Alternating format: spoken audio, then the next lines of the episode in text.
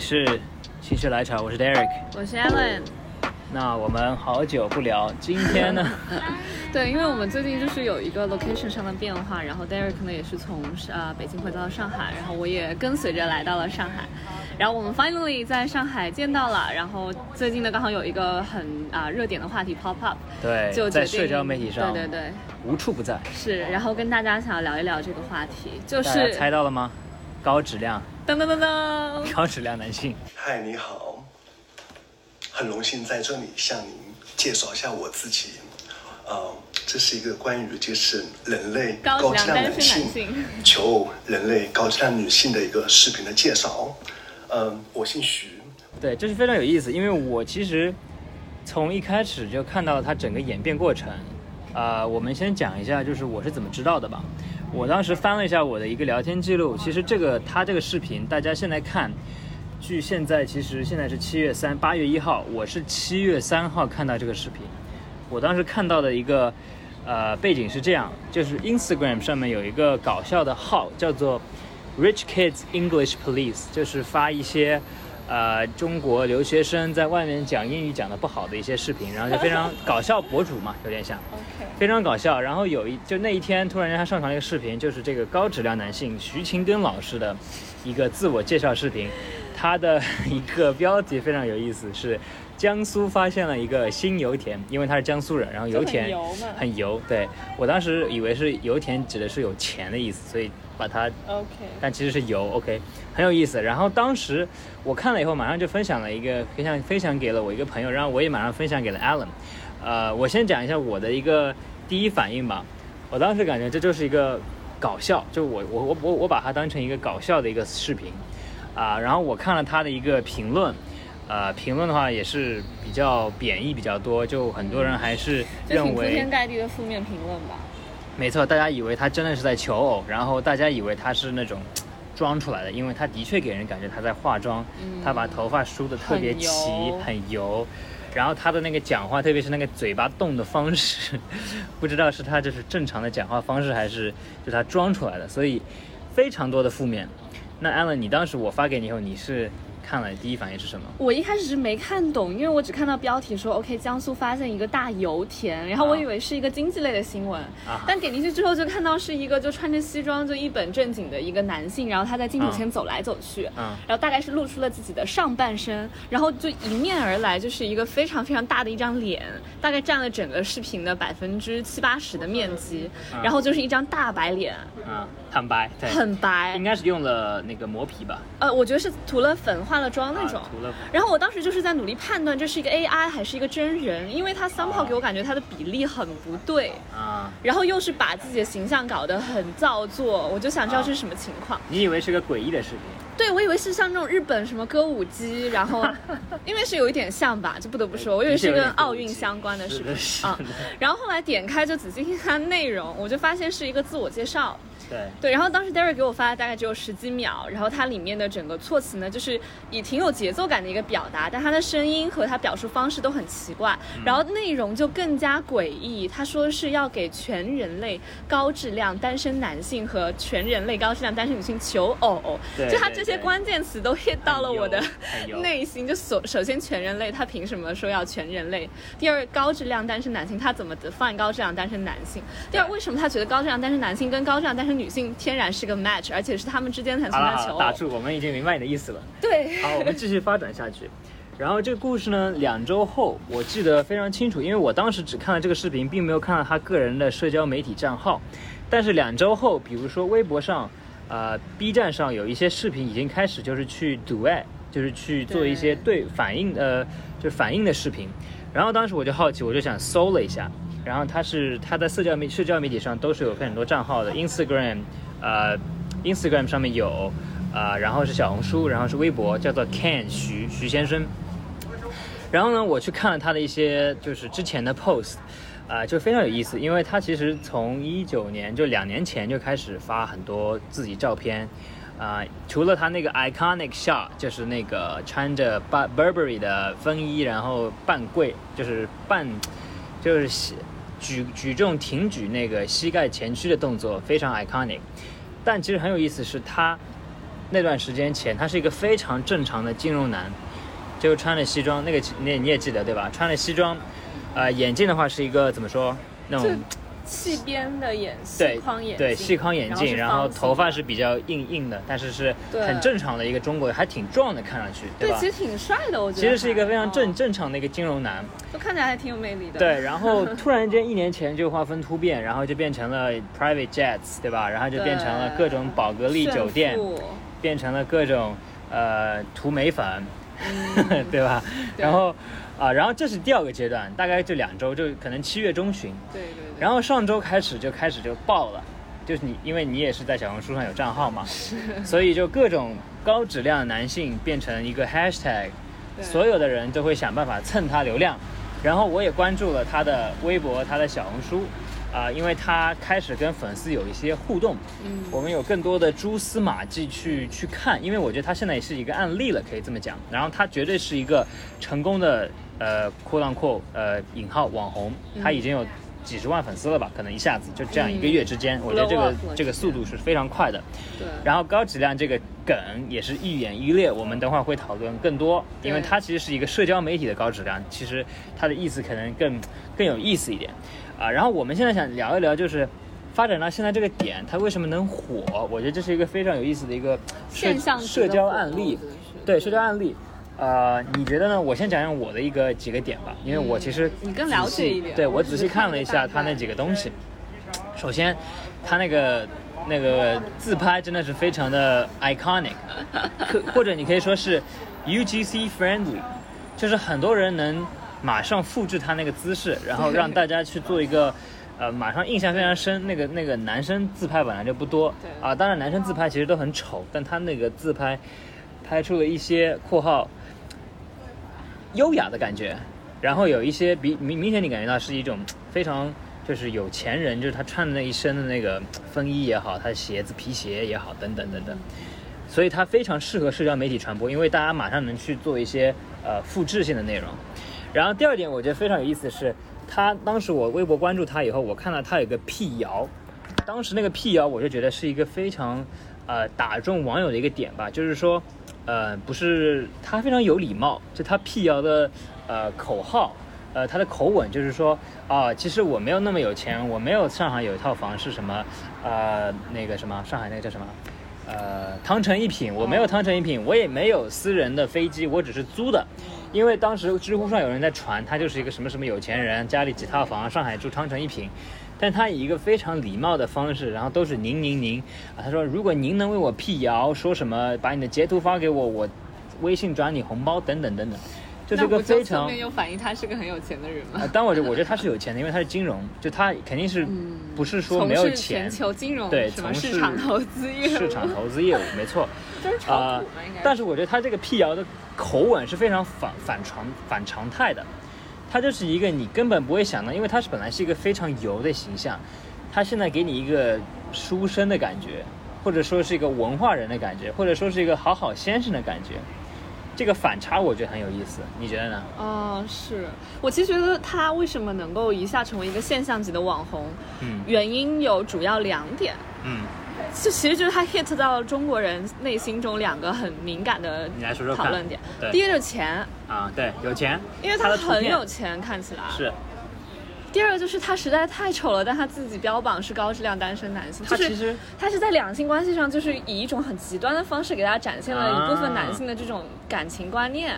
是所以我觉得他很容易激起，就是网上不管是男生女生的一个，就是去关注他、去攻击他也好，去啊，模仿他也好，就是他这痛点抓得很准。他其实 epitomize 怎么英文怎么怎么说，就是生，就是他 exemplified 一个非常极端的一个一个极端，就是中国男人都想成为的那个形象。不是都想成为，而是都暗中有意无意，不管正面负面，都觉得那会是一个焦点的形象，啊。就不管是不是想成为。是他戳中了每个点。所以对，所以我觉得就是一个是钱，一个是就是他的那个 image。嗯，你觉得这点我挺挺有道理，因为我看了他那些就是微博的评论，那些最受欢迎的评论都是女生，就是附和他打引号的附嗯。和，他说老公你来了，就是默暗暗，我觉得暗示就是所有女、女就是。生都都对他这种形象有有一些表达。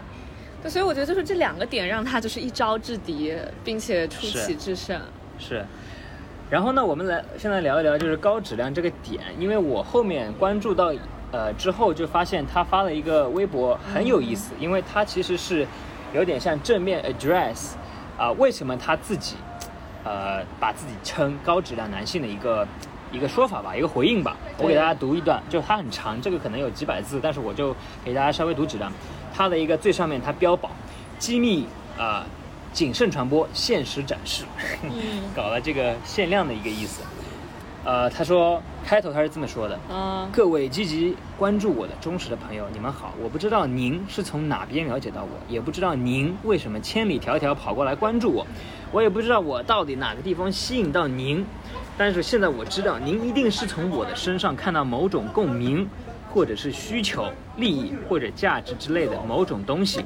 这种东西可能您现在所没有的，或者说您现在正在积极拓展这方面的东西。或者说您认可我身上的某种东西，您从我身上看到了某种需求，对吧，朋友？他讲了很多，然后后面他讲到为什么人与人之间会产生了区别呢？我们都是一个生命，我们都是有意义的一种生物，比如说白人、黑人、黄种人，从生理躯体角度没有什么区别。为什么白人会认为优越我们呢？他开始讲了那些，呃，种族种族优越论，他开始分析。我觉得他讲的很，就他是写的挺好的这段话。他说啊、为什么他们觉得白人啊、前期掌握到最先进的思想、信息、情报和技术，利用之后形成资源优势，继而形成社会地位优势，继而形成种族鄙视链。只要我们掌握当下最先进的思想、信息、情报、技术等等，利用之后，我们就会也会形成资源优势，形成新的鄙视链。感觉还是挺非常理性，文绉绉的。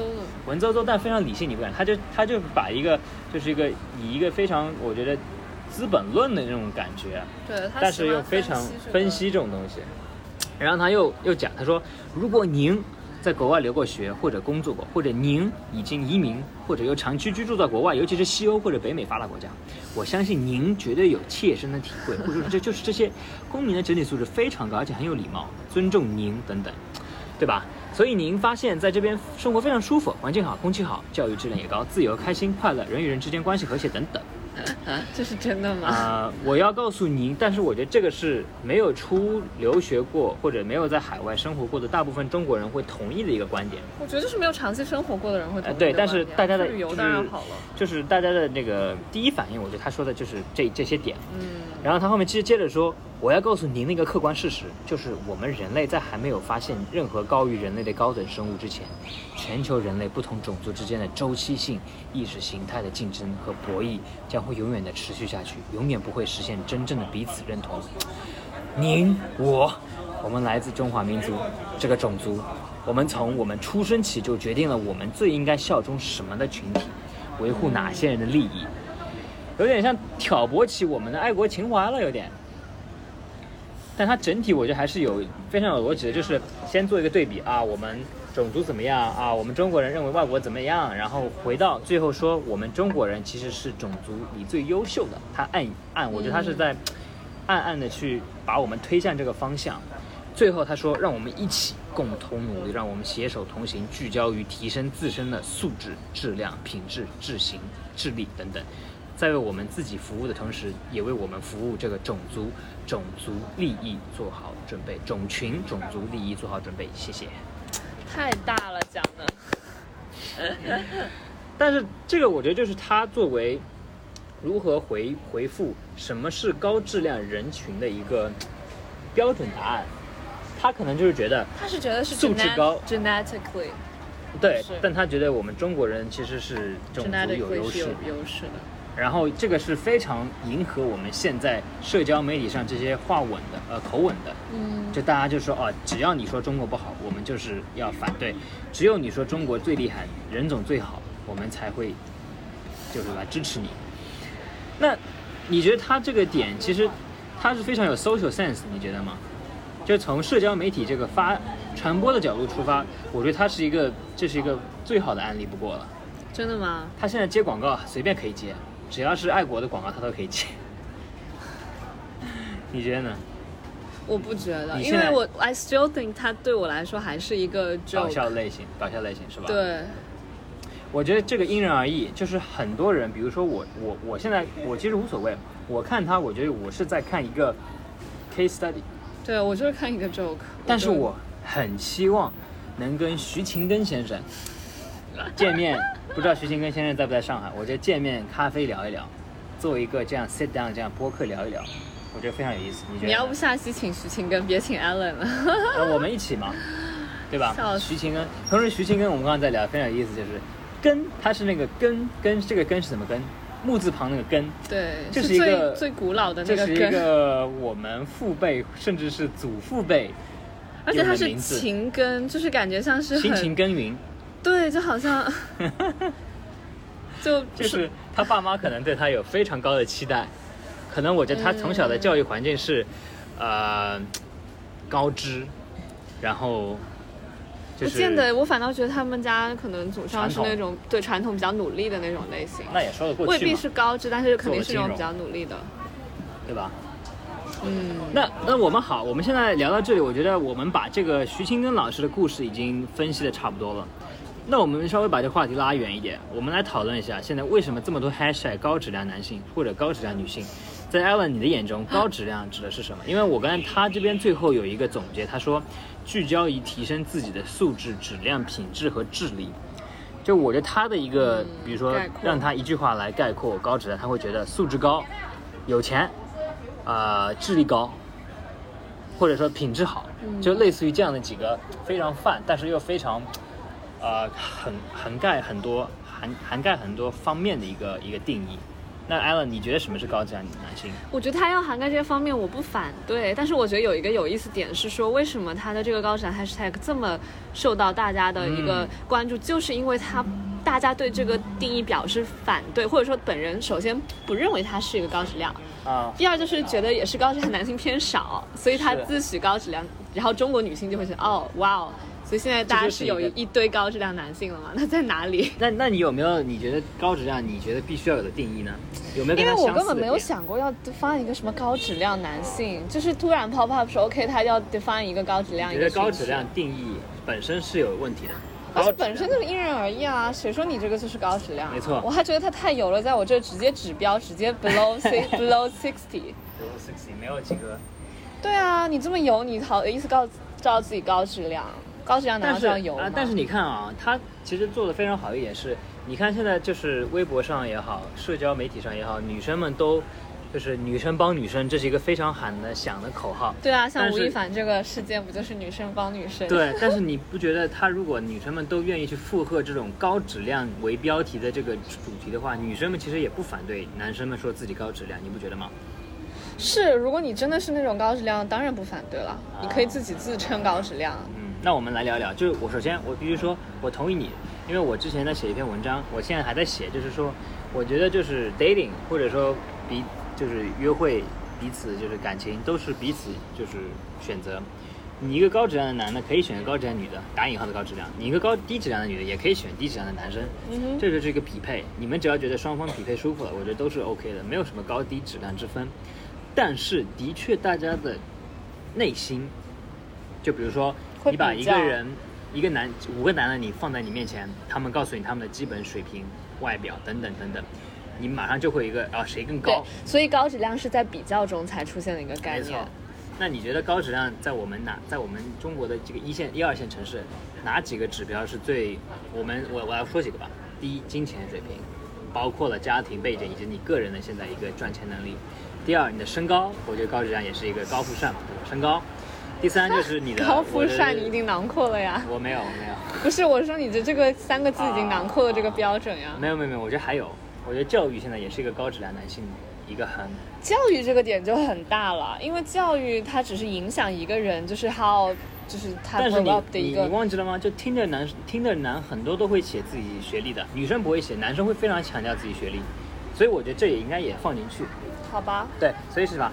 身高、呃，金钱水平、呃，长相、嗯教育，还有你觉得呢？这就是我想说，因为我本来是想说情商，但是我又觉得这个情商有点太广了，情商你觉得是他说的。素质吗？可能可以理解为素质吧。就他的素质是比较老中国的那一套素质。现在其实女生们更讲究的是情商。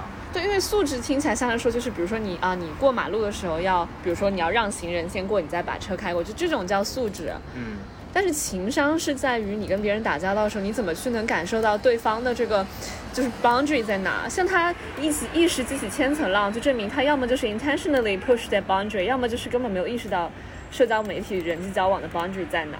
嗯，所以就情商这点来看，我不觉得是他所的涵涵盖什么素质高，因为他自己自称素质高，but still。我们现在五个指标：身高、长相、情商、智商 slash 教育和金钱。那你觉得现在一二线女生，她觉得哪一个是，就是这五个里面哪一个缺一不可？郑律师，你觉得是？Allen，你觉得是哪一个？嗯，你觉得你是这，你不是你啊？我说其他女生，你觉得哪一个缺一不可？如果定义高质量，其他女生我哪知道啊？我只能 speak for myself。那你呢？我肯定是情商啊。你觉得是情商对吧？对啊，那我是觉得，如果说我们把这个线无限放宽，一二线城市，我觉得金钱还是第一。你如果没有金钱，你没有不可能成为高质量。不，但是因为女生自己有钱，我是觉得还是要一定的线，有一定的线。因为你你我我觉得啊，就是如果你金钱不到位的话，会影响很多情商、智商都会影，呃，情商跟教育都会。那你严格来说，高质量就是这些全部都要有。其实不是你必须要有金钱，呃高质量就是都要有啊。但是你，那你那你回过头来你只能倒着算，就是能够先去除哪一项，啊，对，对你不该问先那个可以，我们来这样。身高直接去除，好？身高你直接去除啊？那你给我太给我面子了，我我最差就是身高，因为我不太因为我觉得因为我觉得身高是一个上，就是身高是一个没办法去控制的东西，对吧？你爸妈对，而且我比较高，所以就不会，就是其实就看你缺什么。是身高 OK，那剩下四个呢？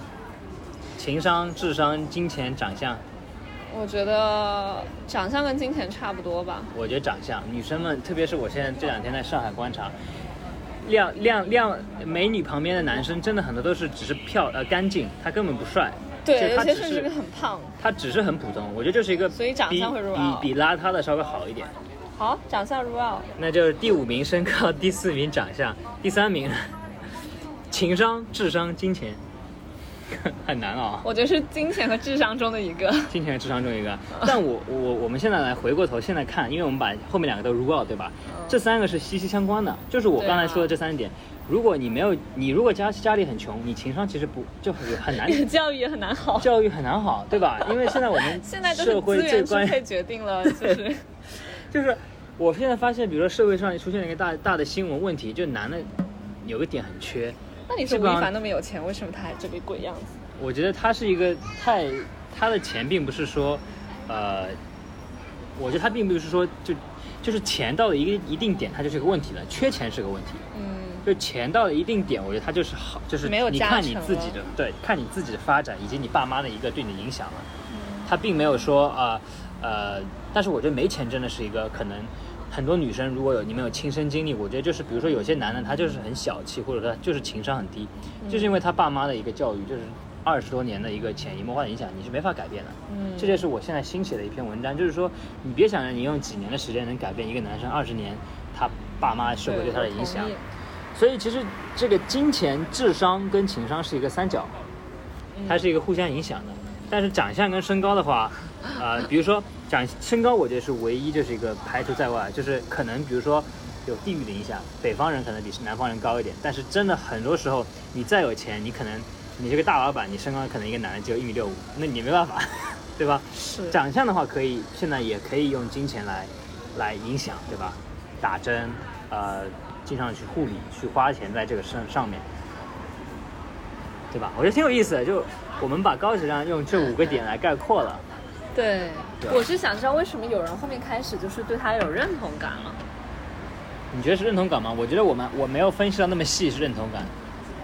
哦，你觉得认同感是大家会转发他内容这个认同感？不是啊，逐渐开始有人正面评价他，不是吗？我看到啊是。是是是，就是因为他非常礼貌啊，那非常反常啊。我觉得就是他，因为他太不像社交媒体上那些自诩高质量啊自诩，太不像那些自诩高质量男性的男生了。那我能再加一点吗？高质量要中文好。啊，好，那我那我母语要好我我没有关系的，我跟高质量没有彻底撇清。呃，我觉得这是一个，就是就比如说，社交媒体上是一回事儿，现实生活中又是一回事儿。对，社交媒体上大家会认同他，但现实生活中大家可能成为他朋友的可能性又不完全不一样。是，而且你觉得是怎么样？就是你觉得他这一年当中经历了什么，才会从一个很正常的北方小，看起来像北方小伙，然后变成了一个他南京的，啊，对不起，哦，也是江苏，上海以北，哦北方。上海以北，好吧 你对这个很有意思经。历这一些，然后变成这样。我感觉知乎上好像有人会去挖掘这些信息，但我还没来得及看去看。我是觉得他可能受挫折了，就他现在是在公公开求偶嘛，对吧？所以他没有伴侣是吗？他没有伴侣但是，他为什么在社交平台上有时候会出现桌上有一个女生坐在那儿，然后就会拍那个女的照片？我觉得这是一个非常多那种渴望女性的男生会做的事情。但他 publicly 在自己的 social media 上发一个不认识女生照片、这个男生很多的，有的有很很有钱男的叫一个男的叫一个有钱男的叫一个女生出来喝下午茶，太再正常正常不过了。因为你想有多少女生拼团事件忘了吗？有多少女生，这个太不正常不过了。就他一张照片不能说明任何问题，而且是在一个就是不是别人朋友圈什么，它只是一个小红书这样。OK，呃，但我觉得太有意思了。就我非常喜欢跟秦根秦根老师一起吃个饭，因为我现在对秦根老师是没有任何 judgment。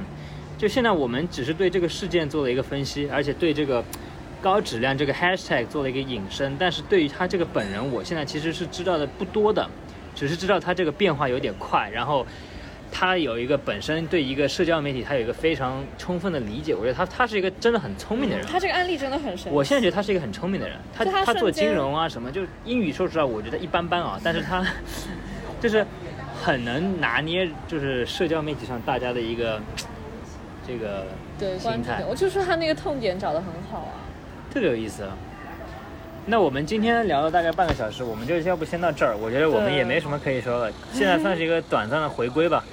心血来潮，我们今天真的心血来潮，想录一录这个关于徐老师的这个对 Mr. 徐的这个看法。大家有什么有没有什么呃特别与众不同的看法吗？或者说你有一些呃大家不知道的信息，或者说你可以来就告诉我们你是怎么样呃听说他的，然后你是第一反应是怎么样的？怎么我们看待这件怎么看待这个事情呢？呃，我们后续可能会对他的一个呃进一步发展做一个 follow up。我个人也是非常呃好奇后面会发生什么，然后我个人也真的非常想要邀请徐老师，我觉得可能我加个微信，要不邀请他一下，我们做个播客吧。OK，那今天就聊到这里，感谢大家的收听。Alright，心血来潮，we out。Ciao.